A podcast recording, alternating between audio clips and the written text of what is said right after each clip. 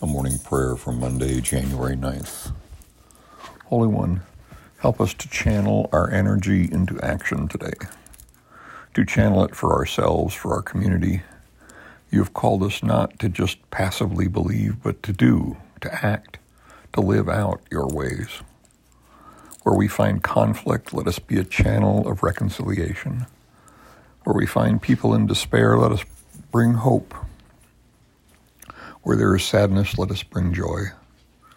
Help us to recommit ourselves to the future of us all, to take the small steps of love and compassion that will build into an army for peace. Give us strength when we are weary. Give us calm when there are storms. Give us comfort when it all seems too much.